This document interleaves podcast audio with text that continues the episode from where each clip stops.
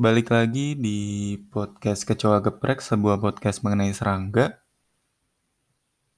Setelah beberapa hari belakangan ini gue nggak membuat podcast, kayak gue mulai berpikir nggak cuma serangga aja, tapi gue juga mulai bisa melakukan yang namanya dorman ya selama beberapa hari belakangan ini. Buat yang nggak tahu dorman, dorman atau dormansi adalah sebuah kondisi di mana serangga menghambat atau mungkin menghentikan perkembangannya sesaat untuk bertahan dari kondisi-kondisi lingkungan yang cukup ekstrim atau kurang menguntungkan.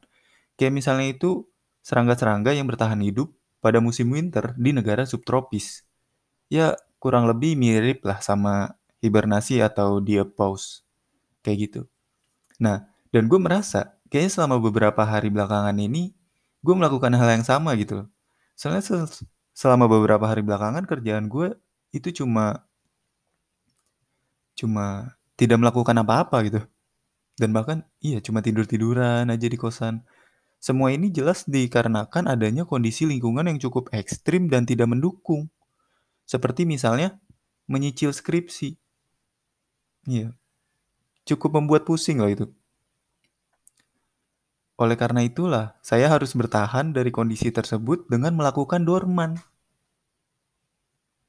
Tapi kok jadinya kayaknya dorman ini cuma alibi buat males-malesan ya.